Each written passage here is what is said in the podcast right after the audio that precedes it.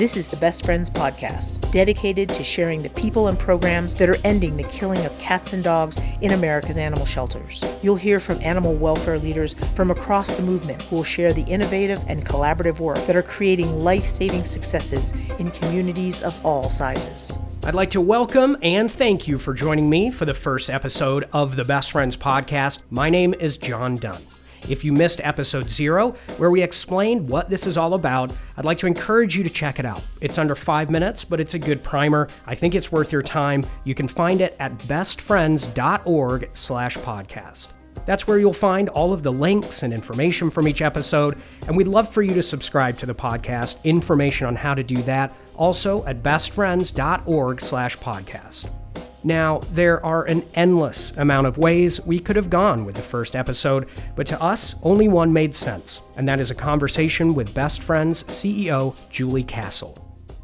I know this is not an ideal time for you to take time out of your schedule. Uh, I don't know if you know this, we are in the middle of a global pandemic. We are in the middle of a huge shitstorm for sure. I think the earth has said, look, people, you can't figure this out, so I'm going to figure it out for you. I mean, I actually really believe that the earth is hitting the pause button right now. I really do. I think it's it is on so many levels and I think it's going to reset the way society operates. I think it's going to reset the way we do things. Yeah, absolutely. In animal welfare and beyond, and I'm excited to talk uh, all about that. You mentioned storms. Uh, I have to tell you, there is a big thunderstorm rolling through West Michigan, where I live, and you may hear thunder, or it might be my stomach. One or the other, and I'm going to let you and the listener decide. So, Julie Castle, the CEO of Best Friends Animal Society, as you say, this is such a huge moment in history, this global pandemic. When did you realize that this is what it is or was going to be what it is? And what were your first steps? What did you do? Well, I think I really that it dawned on me that this is a really really big deal when I started watching international news and reading international news. I just ditched all the, you know, national news and I went right to Italy and I just thought this thing is spreading so quickly in that country. It's coming. And that was a huge red flag for me. And I immediately pulled together, you know, our senior leadership team and said, I think I said these exact words. This is going to be unlike anything we've seen in our lifetimes. You can take the Vietnam War, Korea, World War One, and World War Two, and this is going to be bigger than all of them. Not in terms of a human death toll at that point, just more of how incredibly disruptive it was going to be, not just for this country, but the entire world. And then I think what sealed the deal for me was when the NBA shut down. And I knew at that point, you know, either these guys know something we don't, like they have information that we don't have, or more information, because I know that that league cares about its fans, but they also have million dollar assets running around the court. And there's no way they're going to put those guys at risk. And that's when that evening I just started emailing tons of people saying, we got to pull the plug on this, we got to pull the plug on that. And that's when uh, the domino effect for me started. It's funny you mentioned basketball. I remember watching CNN when they announced March Madness uh, the NCAA basketball tournament. They had not canceled the season. What they initially said they were going to do was play without fans. And my first thought was, that's going to be weird. Like just all this squeaking and no cheering out the stars.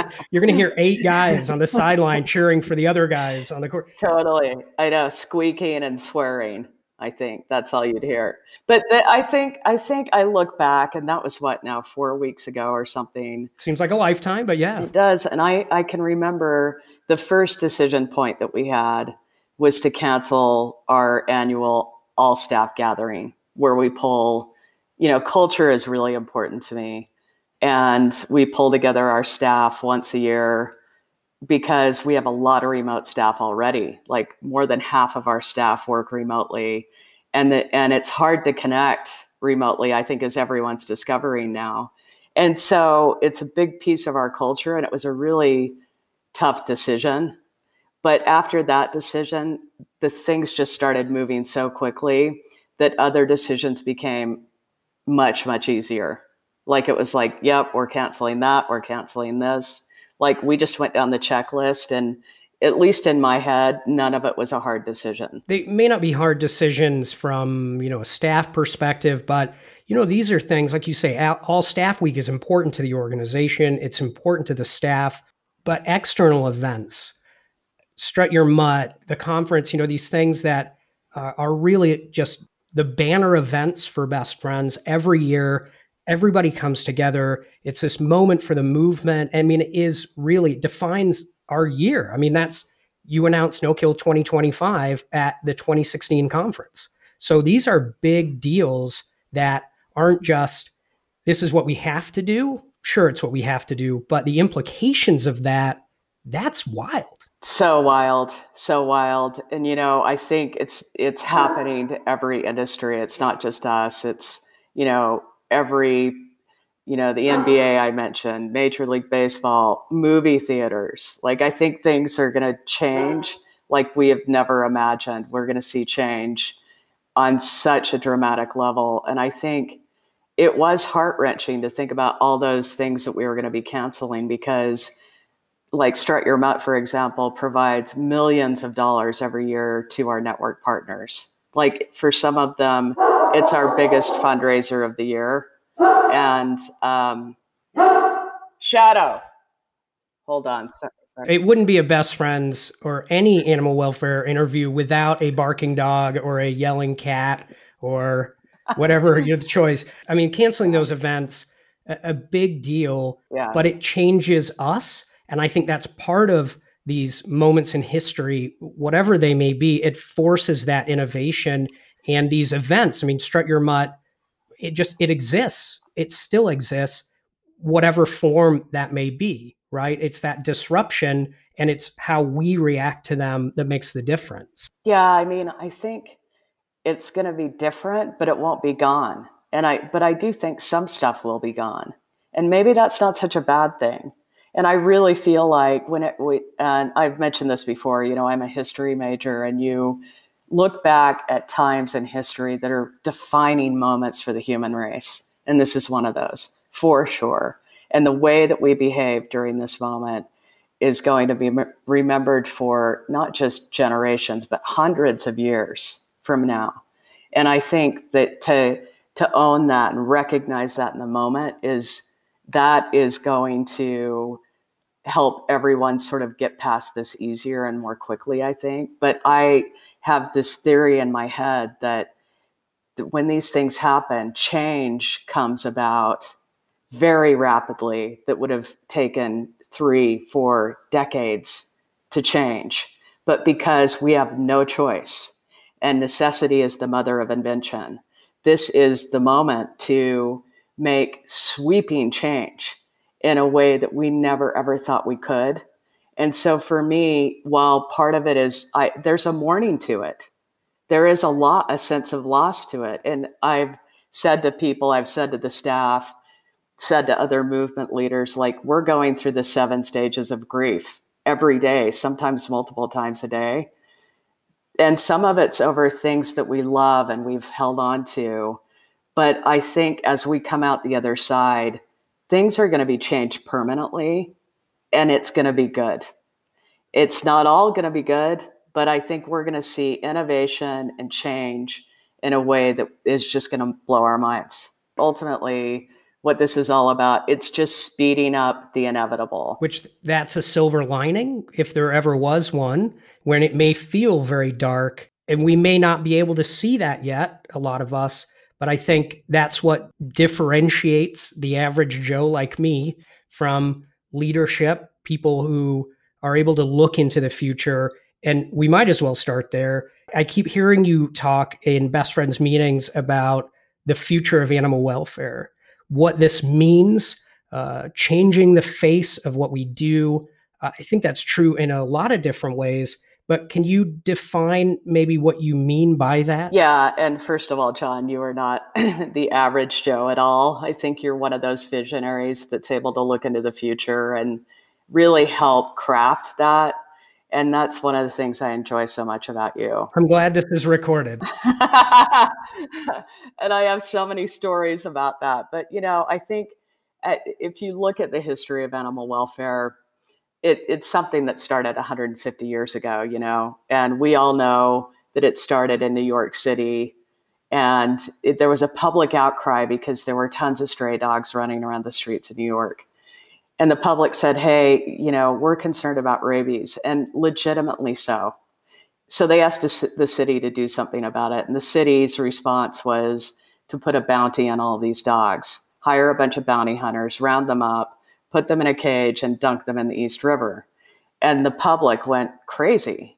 And so the ultimate solution from that was to basically start building shelters. And essentially, that was, you know, in the 1800s. And what ended up happening was the same thing, except for behind closed doors. And this went on for decade after decade after decade until the really 1980s when Rich Avanzino in San Francisco and the founders at Best Friends said, enough. Like, there's got to be a better way for us to treat our companion animals and these creatures that bring us so much joy and that we love so much. And so, from that period of time to basically March 1st, was incremental change. It was slow going, things were happening. You know, we've seen a big amount of change in animal welfare over the past decade. Like that's been the greatest amount of change. And it's been really cool to see that happen. And you can feel it. You can feel that we're sort of at this tipping point. But boy, I'm telling you, from 1984 to 2010, pretty slow incremental change. From 2010 to now, a decent amount of rapid change. But I'm telling you, from now to the future, it's going to be on hyperdrive. Because one of the things that we've been talking about internally for a very long time is what would a shelterless future look like? What would this country look like without brick and mortar shelters? And it's a it's been a kind of a wild concept for some people to wrap their heads around because of course we're going to still need you know help in the field. Of course we're still going to need emergency services. But do we really have to spend a $26 million municipal bond on a new facility that's out by the dump that's designed by the same guy that designed the prison? No. And I think that is the same architect that designed the municipal prison in a lot of cases is the same one that designs the animal shelters. And I think it that's so telling to me. It's like if our headspace is that way in a municipal manner, we've there we've got issues in how we think about our companion animals. And I think that while a lot of that has changed over the past decade, what does a shelterless future look like? And to me, that is so cool to think about. It's virtual, it's digital, it's about our community stepping up and really taking ownership of these sentient beings that bring us so much joy. And there are so many different layers to that. And I think we're seeing that now. Just, I really believe that the biggest thing that's going to come out of this is people are digging deeper into their local community. And you're seeing a lot of stuff that's happening on a very grassroots level door to door campaigns, you know, meeting a neighbor that you never thought you'd meet before or wanted to meet before. Suddenly, you kind of feel dependent on them because the shit's going down and you're going to get help from that person that lives right next door to you. And in a weird way, this is going to bring us so much closer together as a community, as a people, as a society. It's really cool time, but also very heartbreaking and scary. Yeah, I that concept of the the neighbor that we have lost. Those things exist. Certainly, there are neighborhoods and moms and dads know each other and kids play together. But my street, as an example, I really don't know anybody on my street. And who's to blame for that? Absolutely me. uh, technology, political divides. You know, there are many things on a sociological level that we could probably talk about, but we are, we're just going to have to do that. This isn't the end of the world, but it is the kind of scenario where without each other's help, I don't know how we get through this. And we haven't even really started. I, I totally agree with that. And I mean, the thing is, is that this is going to reveal so much about human nature and I think, like I said, it's these defining moments that push the human race forward. And I think that we're in one of those moments where you really are going to start seeing those folks who rise to the top and leaders in your community that you never imagined or thought of as a leader are stepping up to become those leaders. It's not necessarily the elected officials. It's not necessarily, you know, the people that had the power in terms of money or business. It's your local neighbor down the street who is delivering bread to everyone. It's that person that's posting the kindness card on your door in your mailbox saying, How can I help you today? It's going to change our society. And in a way, it's sort of stripped away our a lot of the BS that we've built up around us. You know, we've sort of buffered ourselves in this cocoon of technology and social media and isolation. We are being absolutely forced to not do that anymore. And I think it's a fascinating study in sociology. And if you read about communities and if you've studied sociology, you know that there are studies out there about communities where you know your neighbor where your neighborhoods know each other, crime is lower, death rates are lower, education is higher, and humans need each other. And humans need each other to strengthen the fabric of society. And part of that means helping each other out during a crisis. Part of that means helping each other's animals out in a crisis. So it isn't just my animal my neighbor feels responsible for Shadow and Stanley as well. And that I know that if I go to the hospital, I'm one text or phone call away from my neighbor who can say, Sure, I'll take care of these guys for you, no problem. That is what we're going to start seeing, I think, on a mass scale. That comes then back to people in animal welfare, people in the world, people we need to reach with the idea that people are inherently good. And what a great example of that, you know, with people stepping up to foster as this thing started to take off. Hey, we need help. And it was like the whole country was there. Yeah. I mean, it's sort of, it's a, it defines the human spirit. And the net effect of that is just a belief that we're on the right track that humans are 99% of the human race is good and decent. I had a meeting before this whole thing blew up with a guy who I've heard this saying before, but it was so profound and it feels even more profound now.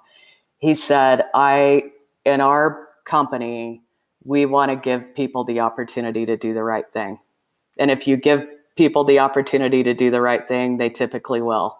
And I think that's such a great tenant to live by. And right now, we don't have a choice. Like we are reliant on people to do the right thing. And so, it's so true.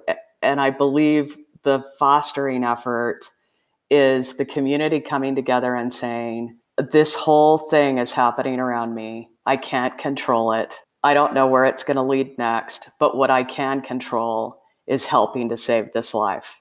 And so I'm going to take this life into my home and care for it because I know that I'm going to get way more out of that relationship than the animal is going to get out of that relationship. And I've heard that from so many people. And it's so true. Like you're seeing all of these first time foster homes and first time adopters just say, why didn't I do this 20 years ago?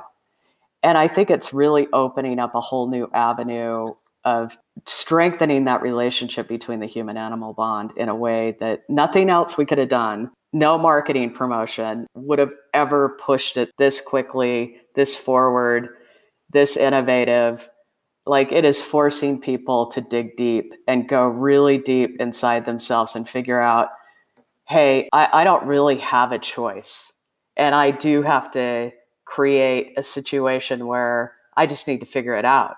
I used to have this boss that would tell me, I'd call him up with problems and I'd say, Hey, you know, I've got this problem. He's like, Julie, you are a smart girl. All I'm going to say to you is when in doubt, figure it out. And that's kind of what we're dealing with right now.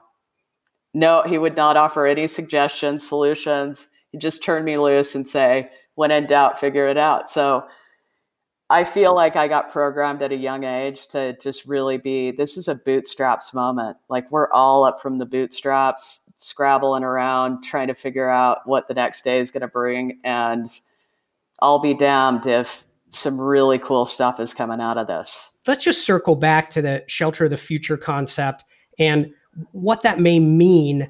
Obviously, we don't know, but in the kind of vision board, if you will, whatever those discussions have been like uh, with you and other people around the movement, what has a shelter of the future look like in a way that you may see that coming true, or just what do you see potentially on the horizon? You know, I have to be honest with you and say, I feel like, in a way, the whole brick and mortar concept of a shelter has always been a gigantic head scratcher for me. Even when I was a little kid growing up in northern Utah, right outside of Salt Lake City. And we would go to the local pound, it was called. And of course, it was by the city dump. And it was, you know, a scroungy, beat up, old, messy building, not very inviting. I think everyone knows what the picture of that is. But even back then, I can remember thinking, wow, this is you know, you'd go down to the local Kmart and then you'd go down to the pound.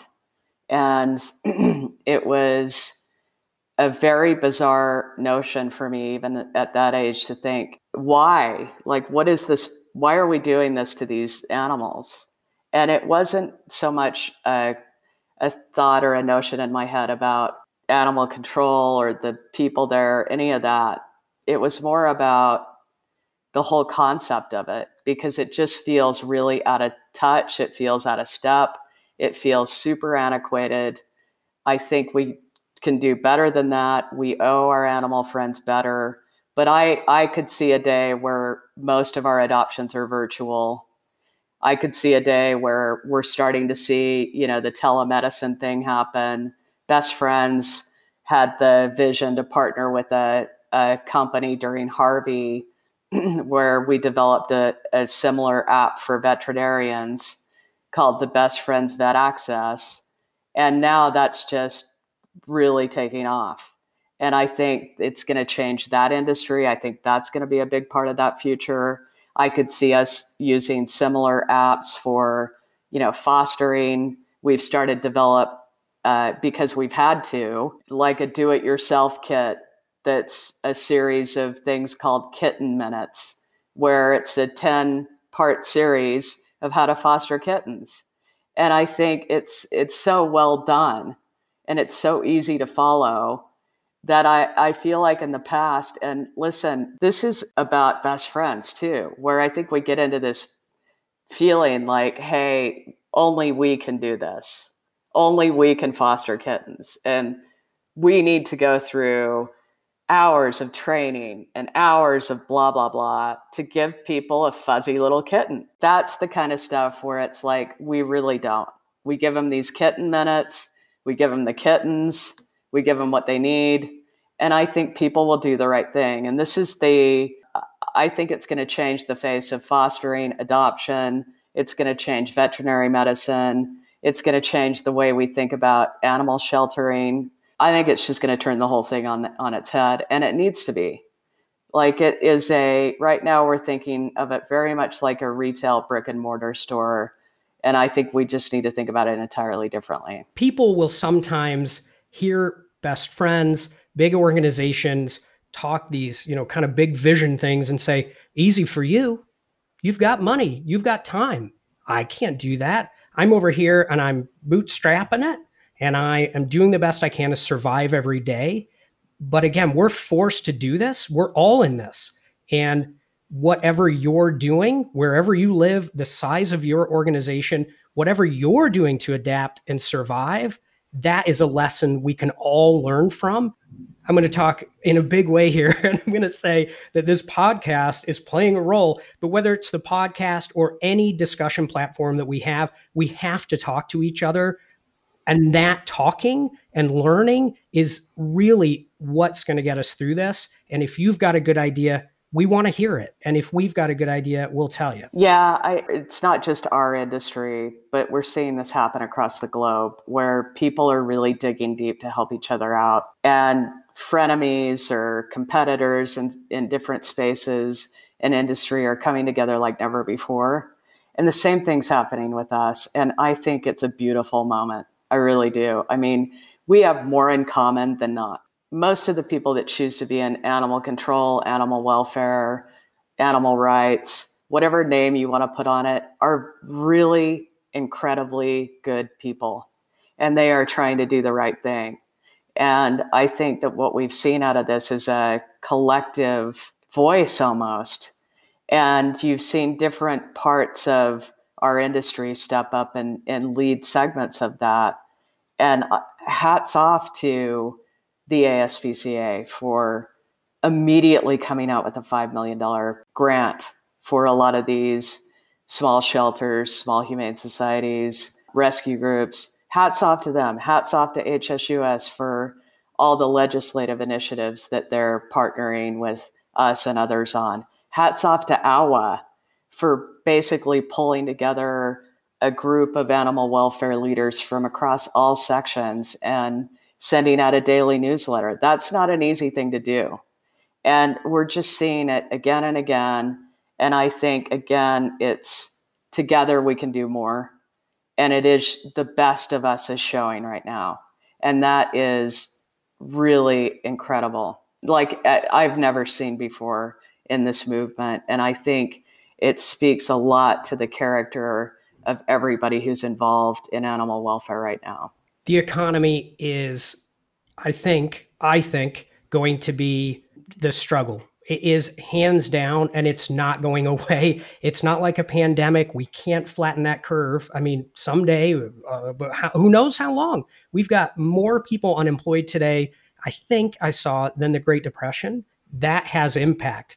You mentioned millions of dollars, ASPCA, other organizations, but we don't have an endless supply of $5 million.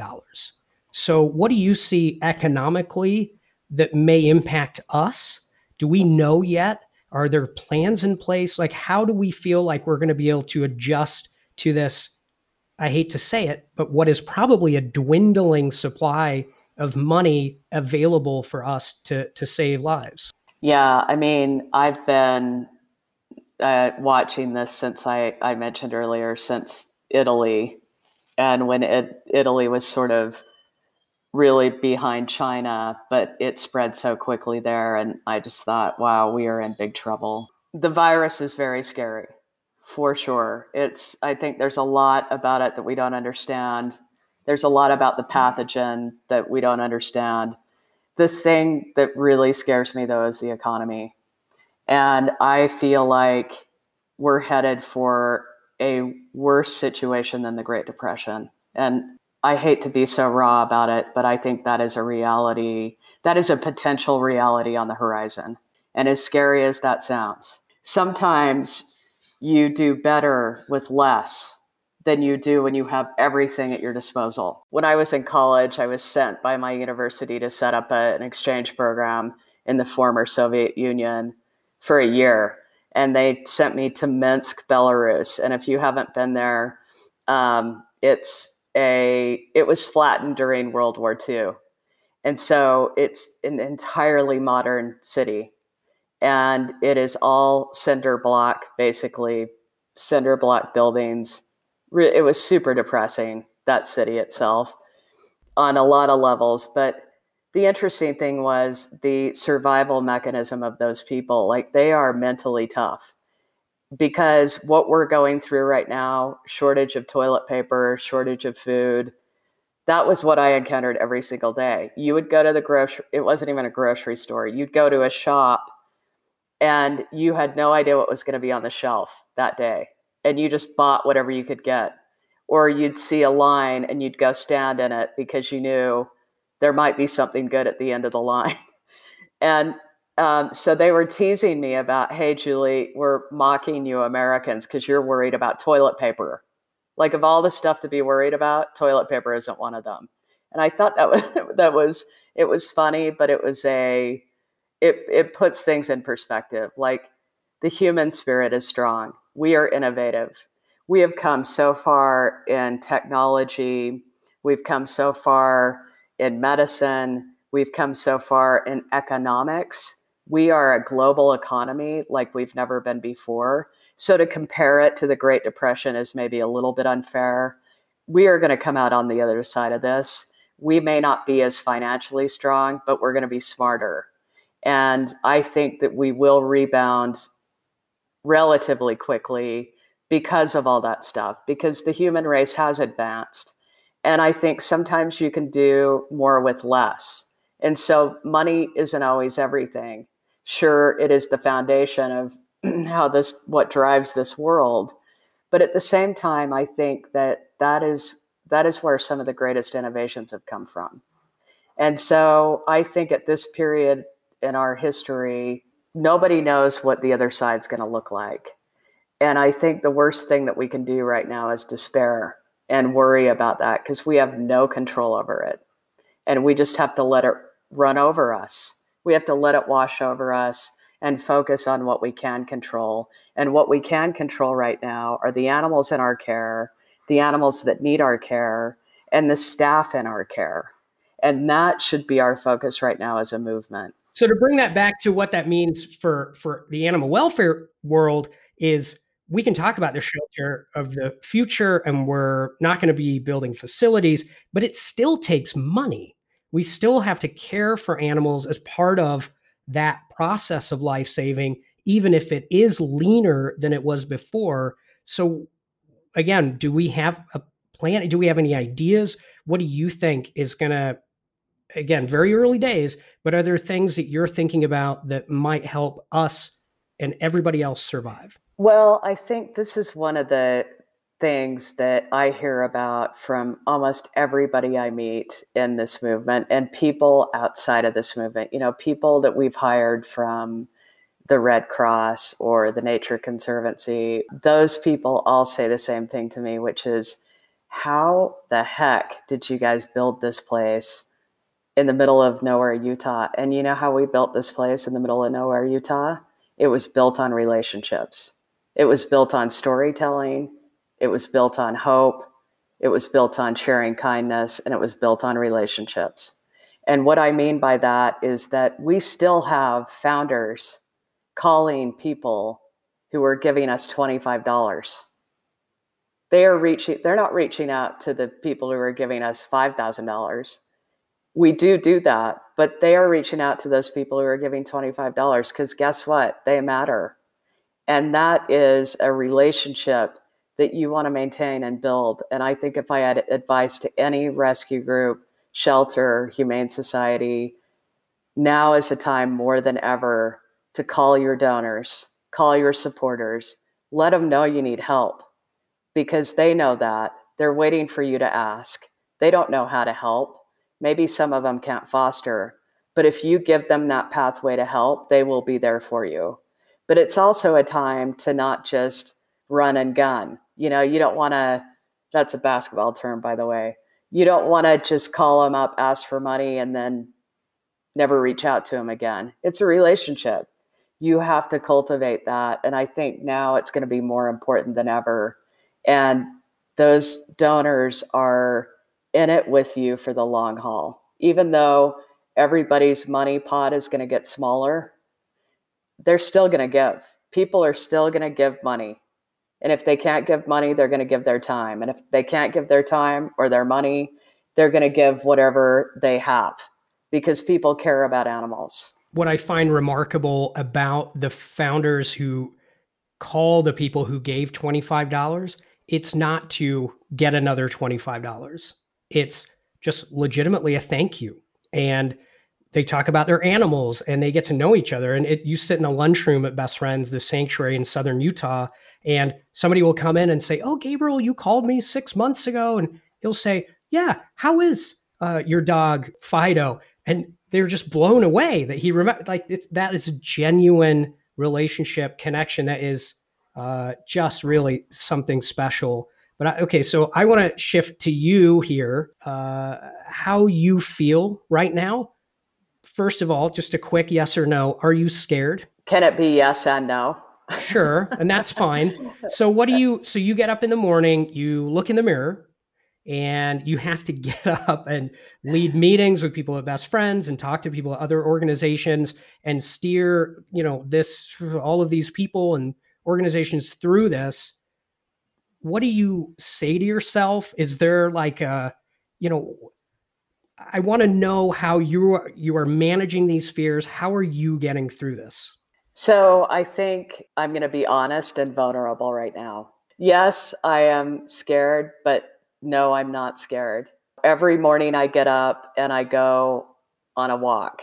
And fortunately, I have the incredible, incredible distinction of living here in the canyon. And so I walk along the canyon rim and I always, it, it, it really elevates my thinking in a way that nothing else does because it does make me realize how small we are in this big universe like this is just a moment in time in a much bigger play. So it does make me think, okay, this puts everything in perspective, but it also makes me think that the power of one individual can change a lot. And the more that I can inspire individuals that either work for me or that work with me or who are donors or volunteers, if I can inspire that one person to do an act of kindness right now, to save a life, to maybe give to an organization that desperately needs it right now because there are rescue groups and humane societies that are probably pretty slim right now. If I can inspire somebody to do that, not that my day's work is done, but that's a huge success for me right now.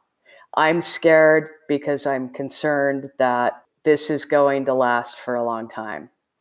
And it, I keep saying to people that this is a marathon and that we need to pace ourselves. And I'm concerned about the fabric of society and the wear and tear it's going to take on us through this time. I have a lot of confidence in the human spirit, but I am concerned about this is not going to last for another month. It's not going to last for another two months. It's not going to last for another three months. And I think the more we can mentally prepare for that and recognize that every day we need to search for those opportunities, we need to search for that silver lining. We need to know that it might be us, it might be you, the listener, who is that person that's going to inspire somebody. And you don't even know that, but it is your duty to be that person. You have to have your best game right now. You have to wake up every morning with a clear head you have to be absolutely at your best during this time because there is not going to be another time in the history of your lifetime, or at least in humankind that we've experienced, where there is going to be so much demand on you to be that just incredibly best version of you that you can find. And I think it's going to require everybody digging deep every single day. And that that's going to be a hard thing to manage and maintain I, I'm most afraid of that.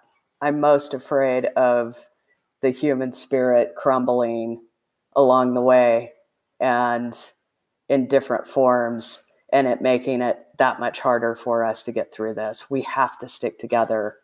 And that's why the neighbor to neighbor thing is so important. Yeah. And that that human connectedness, even within an organization, is so important. We use Facebook Workplace uh, at Best Friends uh, which offers the opportunity to do live. It's live video, which you can do, I guess, on regular Facebook. And you've made it a priority every day to hold one of those, you know, organization wide every day 3 p.m. Eastern. Julie or somebody is going to be there giving an update on what's happening. And even if there isn't a big update, what I think is so powerful is having that moment. It's a break in the day, but it is that connectedness particularly for those who find themselves working at home, that isolation, whatever it is we can do to have that it is that feeling of togetherness. We are in it together. And I just think it's so, it's so important. And it doesn't matter what organization, where you live, what you do. Again, even if it's your family, you have to stay in touch with people. It's the only way, I think, to get through it. It is. It is. I mean, and I I I say that during this time, and this is going to sound, I don't want this to sound twee because I'm dead serious about this. But during this time, the only thing that's going to get us through this is kindness. And it isn't just kindness to our fellow human beings, it's kindness to the animals around us. It's kindness to, you know, kindness is not a commodity. This is something that everybody has the capacity to give. Everybody has the capacity to be kind right now.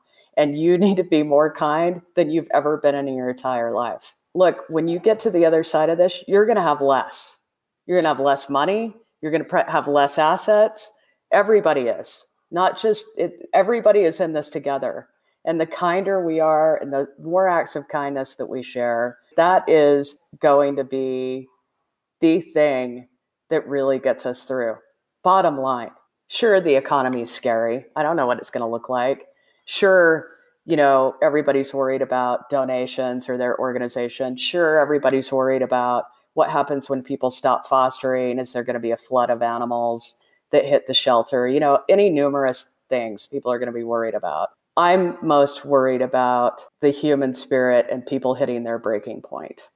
And we need to make sure that we are there for people if that happens. And that is why this fabric is so important. And that's why it's so important that people practice self care. Take that daily meditative walk, take a day off, the world is not going to stop spinning. It isn't. The sun will rise tomorrow. And this is where you have to put one foot in front of the other. This is a moment for you to either rise to the, the occasion or crumble under the stress of it. And we are all going to have those days when we crumble. It's just, we're, it's going to be inevitable, but it's how we manage that. But it's also other people recognizing that we're having that day and being able to reach out and say, hey, you know, let's take a pause here. Like we just need to be more patient and generous than ever before. And, you know, I, I would say I'm just seeing that play out. You can you can tell in your interactions with people in your community or whatever. People are raw right now. People's emotions are raw and and it's that is a little it's tenuous. That's going to be a hard hard thing to move through week to week. The value of things you you mentioned that with the economy. What what what is stuff? What is stuff? You know what is what is stuff? We accumulate it and uh, we don't really need it, and we're going to end up in some sort of Buddhist conversation. But uh, if only my cats would understand, we've accustomed them to a level of toys and treats and they really don't know what's happening. So it'll be a shock for them, but they'll get through it. I do, you know, we're, I, have taken way too much of your time as it is. You and I, we could talk forever. And hopefully, as this thing progresses, I'd love to have you back. Those big things, shelter the future, so much more to talk about. But you've been with Best Friends for a long time. What year? Uh, I started volunteering in 1994. You were like three. I was four. Yeah. No, it was 15. 15 depends if you if i have a hat on hiding the grays i still have a very young face uh, but yeah 1994 best friends back then if anybody's been to the sanctuary you've seen it it is this beautiful place that has world class facilities you know, just the types of things that represent the best of everything. You talk about shelter of the future. This is what it should look like, right? What did it look like in 1994? Oh, it was just this dumpy POS. I mean, it was. It was like baling wire and uh, rough two by fours. Like it was literally, I, I would show up to work every day I had no job description. There was no HR department. Nobody followed labor laws. Like we were working six and a half days a week. You'd show up and you'd be given stuff you had no idea what you were doing. Like, hi, Julie, uh, we need you to go and install the sprinkler system. Okay, I'll, I guess I'll figure it out. I'll go down to the local hardware store and ask the guy there how to install a sprinkler system. Or, hey, Julie, we've got some people showing up on a tour. Will you will you give them a, a tour in the old beat up Toyota? And of course, that would break down on the tour, and you're in the middle of nowhere, and you're having to lead these people through a hike that's like three miles. So you just kind of had to figure it out as you went along. And I think that spirit of just doing whatever it took to get through to that next next day and we were definitely hand to mouth so in some ways there is a parallel path there like we were one tick away from going under for years years and years and if you weren't doing something at the sanctuary you were sitting in front of a, a grocery store all day asking for money which might sound easy but when you start at six in the morning and you finish at like 7:30 at night, it is really hard. It was a we had nothing and we had to make something from it. That was a setup there. I had an idea of what you'd say, and that is now for me to make a point about however you want to say it, uh, you know, coming full circle. We, all of us, not just best friends, the world, we are going to find ourselves in this position that is going to be reminiscent of days when we had to be scrappy uh, it doesn't matter who you are. Again, we're going to need to be scrappy and need to fight like we did when we were starting up. And like you mentioned, it's the human spirit. So, how do we respond to that? That, I think, is what will make the difference. Not just surviving, but thriving. I, it, it's a fascinating comment that you've just made about coming full circle. I think that's incredibly astute. And I've never really thought about it that way, John, but it's, you know, in a, in a, I guess, in a weird way we have. And I was sort of musing on this whole thing, as I'm sure everyone has. Like, what does this mean? And is this really happening? And I think every day you wake up and say, what is ha- you know, is this really, really happening to us? And I think about my generation. So I'm a Generation X, Gen Xer, and the millennials and the z's And I'm telling you, you know, when you talk about the stuff that we have and the way that we've grown up and the society we've grown up in, we've had to face some difficult things for sure, both personally and as a country or different states we've been in, tragedies, few wars. Uh, you know, some of it's been heart wrenching, but man, we have never, ever faced anything like this. And I think it is going to be, it's going to really define our mettle. Like we're going to have to find that mettle, our generations. It is up to us. It's not the boomers. It's not, you know, it's not the greatest generation. It is us. It's down to the Xers and the millennials. Like we are being basically forced to figure it out. And that is a really interesting concept. And I think it's going to be very cool in a way and very exciting to see how that all evolves because we are going to be tested to our limit for sure. Yeah, I was thinking about this actually. it's going to sound like I'm some sort of visionary, but I was thinking about this.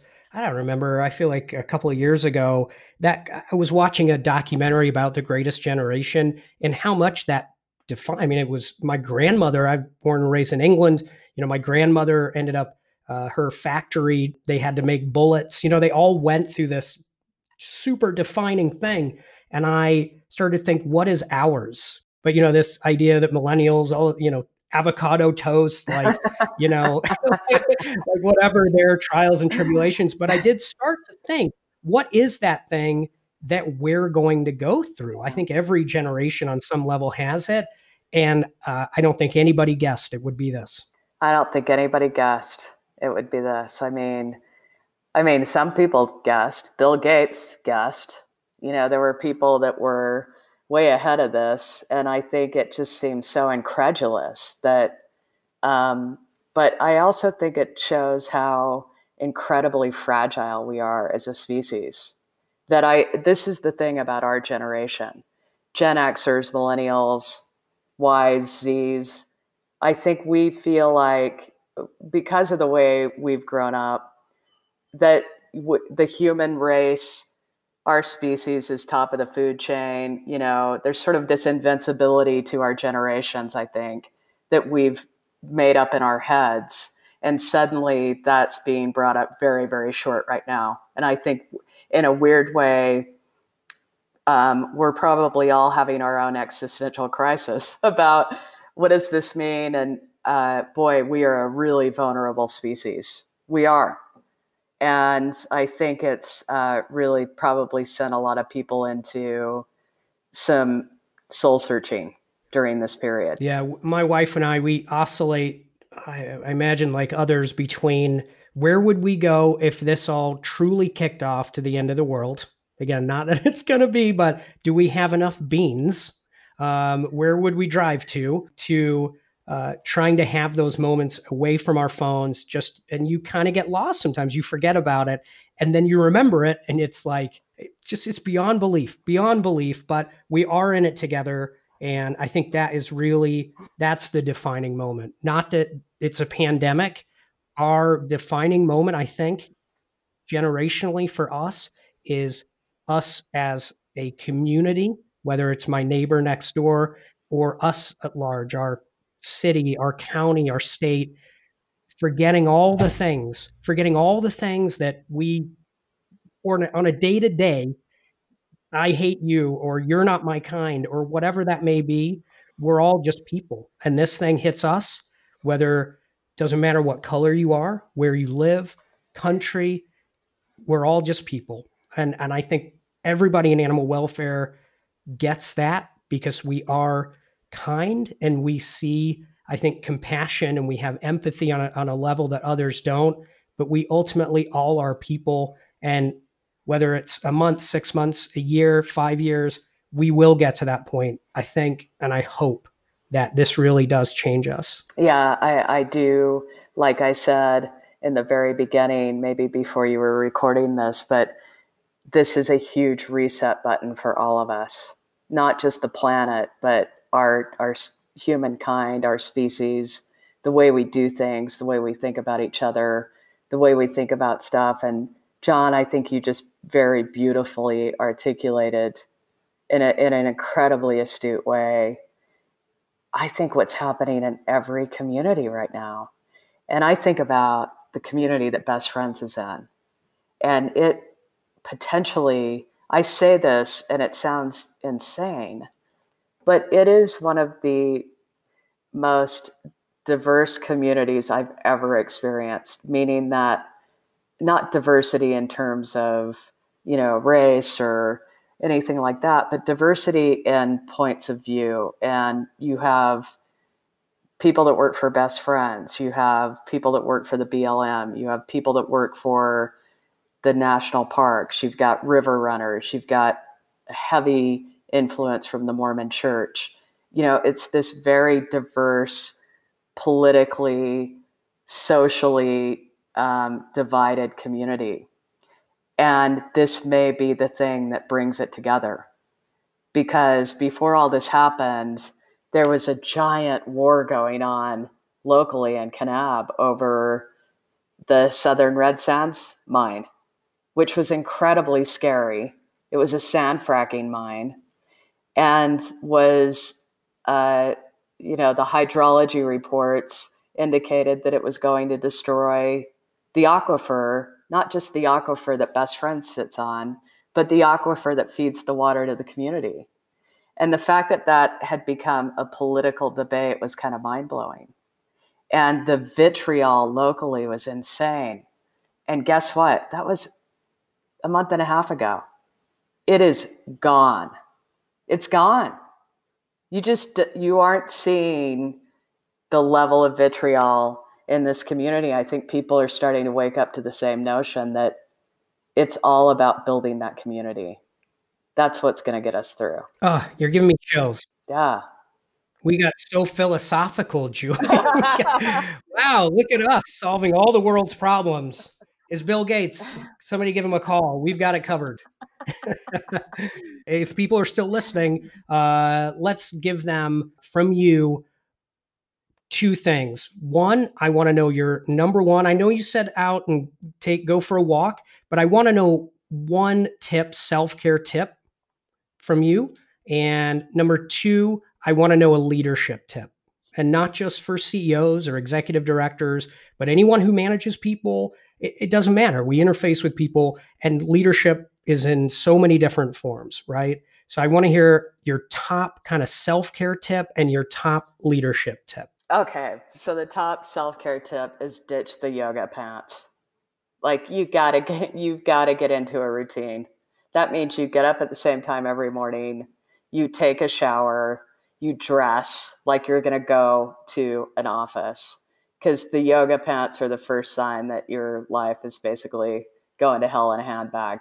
Um, are you going to edit that out? No, I feel like I feel like you're coming to me really personally right now. no. I can't see what pants you're wearing. I have a hat on. I just and I haven't shaved and I haven't had a haircut, which isn't my fault, to be fair. But uh, listen, I think we've all gone through our yoga pant moment, but I it does change your whole mindset to get into that daily routine. So I I would say that's the best self care tip from me the leadership tip is listen, you need to get in your rank and file and you need to do their job. You need to go and volunteer in the rank and file. You need to experience what they experience on a daily basis.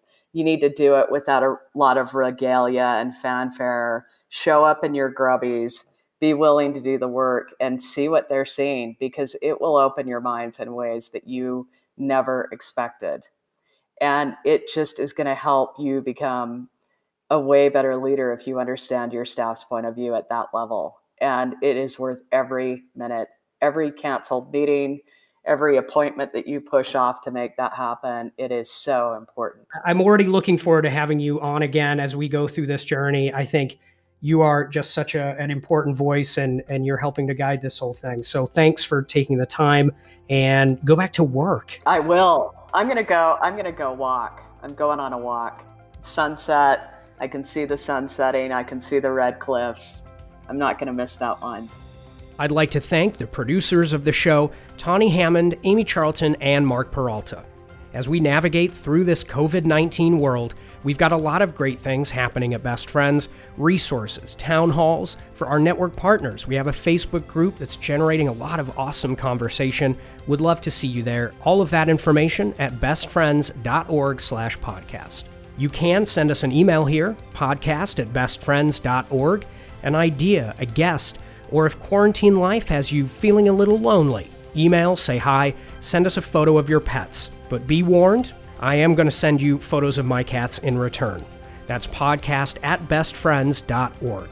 Please take care of yourselves and each other and be safe. I'm John Dunn, and this is the Best Friends Podcast.